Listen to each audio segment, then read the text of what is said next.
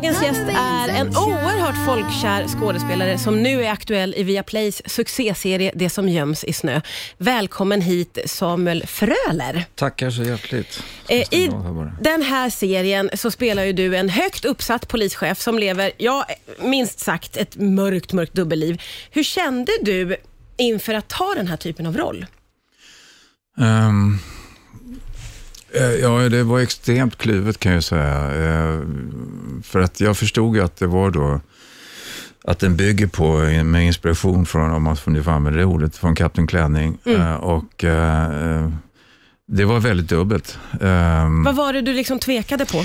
Men det är ju, jag förstår, det är ju en, en, en människa som utsätter människor för stor plåga och eh, övergrepp i alla dess former. Och, eh, ska du gestalta en sån roll, då måste du gå in i den karaktären. Du kan mm. inte bara liksom skumma på ytan för att beskriva den vidrigheten och de vidrigheterna som de här tjejerna råkar ut för, så måste vi också berätta det mm. på ett mm. sådant sätt som folk verkligen, oh, fy fan, tar det till sig, mm. om man får använda ordet. Och då, kan man, då måste det vara på riktigt. Och, då, det, och jag förstår väl det, överhuvudtaget, och vad man än gör, så ska du göra det på riktigt, på allvar och, och med 100 procent. Och vad innebar det för dig? På vilket sätt fick du gå in i det här? Det är väl bara så att du, de scenerna som, eh, som, som finns kan du ju inte... Ja, du måste göra det på... Du måste göra så att det blir trovärdigt. Va? Du, mm. Det går ju alltid att klippa runt, det går alltid att stå där med morgonrock och lägga på ljud och, och låta bilderna ligga på någon tjej liksom, och sådana grejer. Men det, det funkar inte riktigt. Mm, om, mm. För då blir det att man skyddar liksom en könsskådis på något sätt. Men jag förstår det som att du till och med pratade med dina barn inför det här. Ja, jag tyckte det, att jag måste... Att, att, uh, jag vill göra dem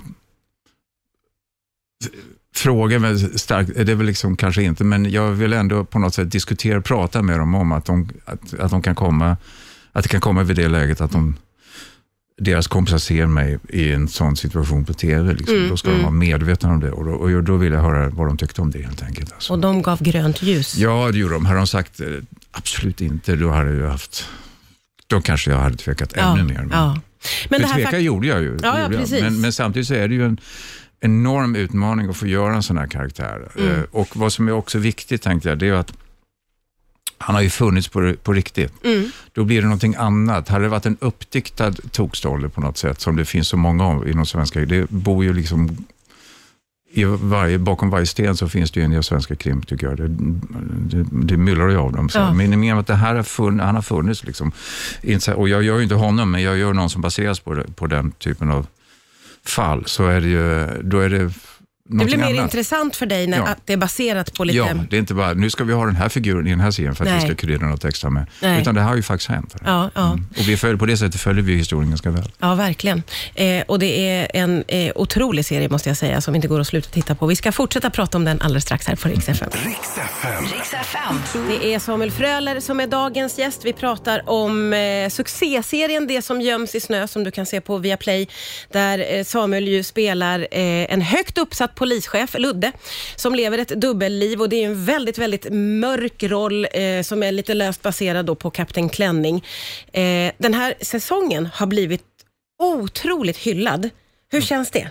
Jag förstår det. Nej, men jag tycker det det är, det är dit vi vill nå, att folk tycker att det vi gör är otroligt bra och ja. intressant och spännande och eh, vill inte sluta att titta. Nej. Det, det, det, det, är ett gott det, det, är våra målsättningar. Ja, det är verkligen gott betyg. Jag tycker det är härligt. Det är en, en eh, kollega till dig eh, som spelar Barbro i den här serien, Ia Langhammer, hon var faktiskt och hälsade på mig igår.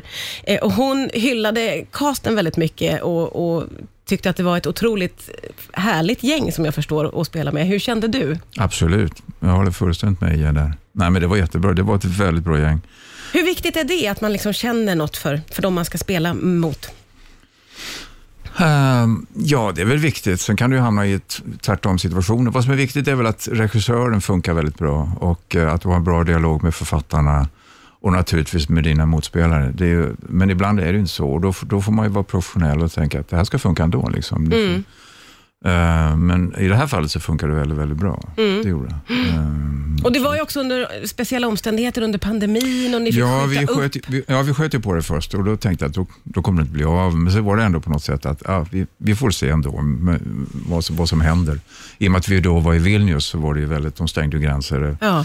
och allt möjligt. Va? Och då extremt, och Sverige var ju som det var då, nästan par i Europa, så var de ju otroligt försiktiga att skicka dit folk och sådär. Så ja, just jag tänkte, det. det här kommer inte bli. Men sen plötsligt satte de igång i alla fall. Ja. Och, och, vilket var bra också att vi var i Vilnius, för att det är, ju, det i Sverige också i och för sig, men det är extremt professionella människor som jobbar där nere. Som, ja. Så att det gick effektivt, det var bra, bra arbete. Ja.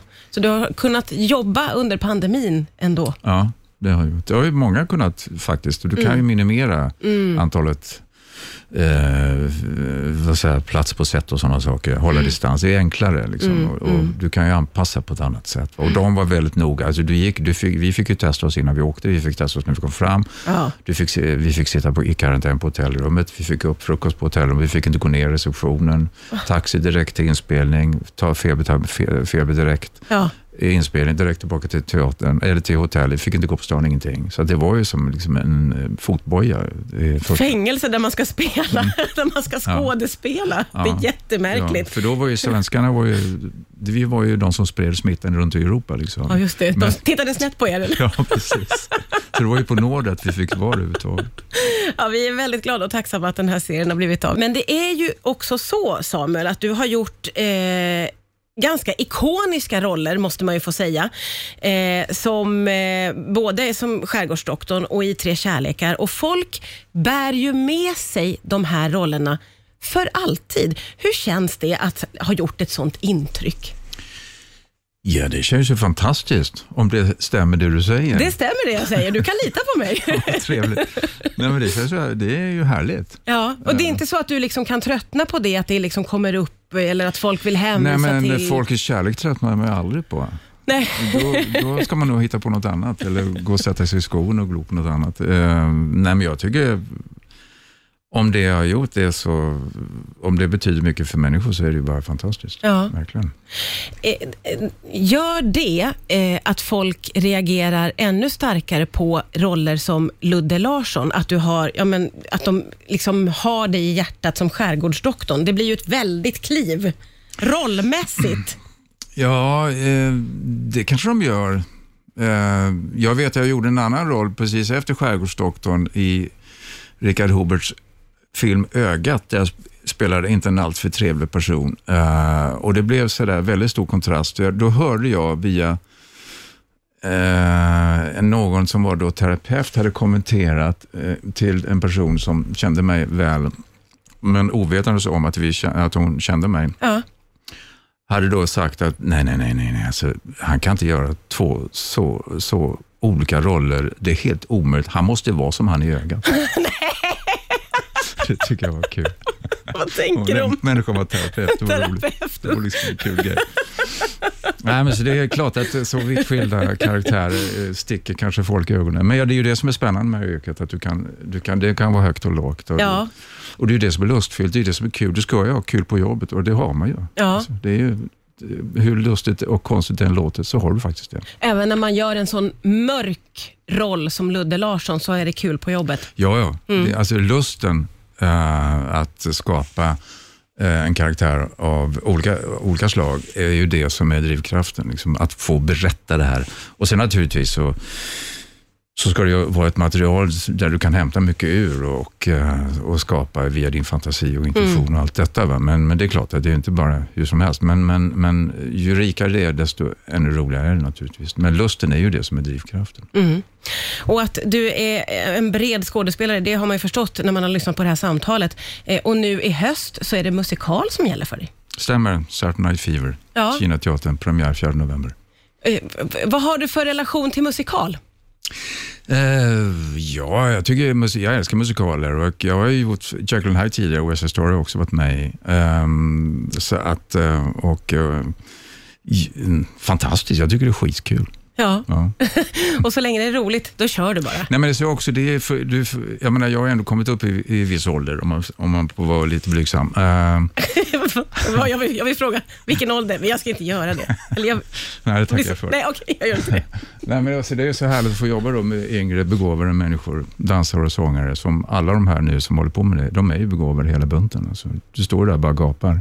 Så det är ju så... Uh, det är så inspirationsgivande och uh, du, du mår bra av att liksom arbeta med kreativt duktiga människor. Det, jag mår bra av att ha fått träffa dig. Det var jätteroligt att du kom hit idag. Tack snälla Samuel Fröler. Jag ska säga det att det som göms i snö, den finns att se på Viaplay. Tack, Tack för, för att jag fick komma.